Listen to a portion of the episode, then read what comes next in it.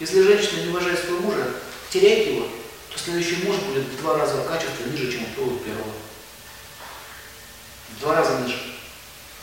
Еще раз, еще два раза ниже. И, конечно, в итоге ты получаешь кого?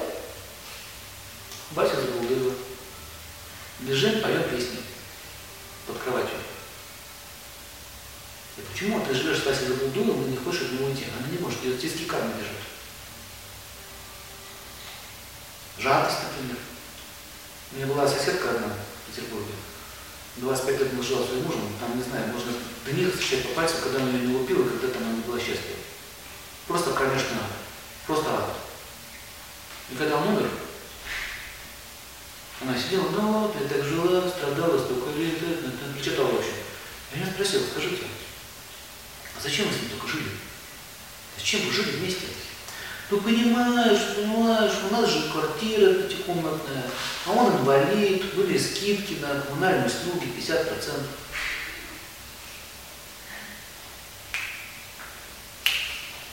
Вы можете это представить? Она расплатилась за скидки своей жизнью. Теперь понимаете, тогда я понял, почему ей дали именно такого мужа.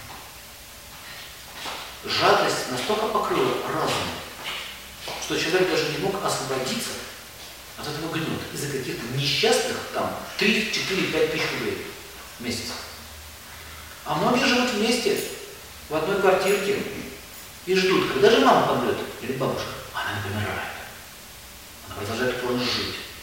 А знаете почему? У нее мотив. Как ты себя чувствуешь? Не дождетесь. А вот не дождетесь. Мучают друг друга, но они смогут выйти снять квартиру. Почему?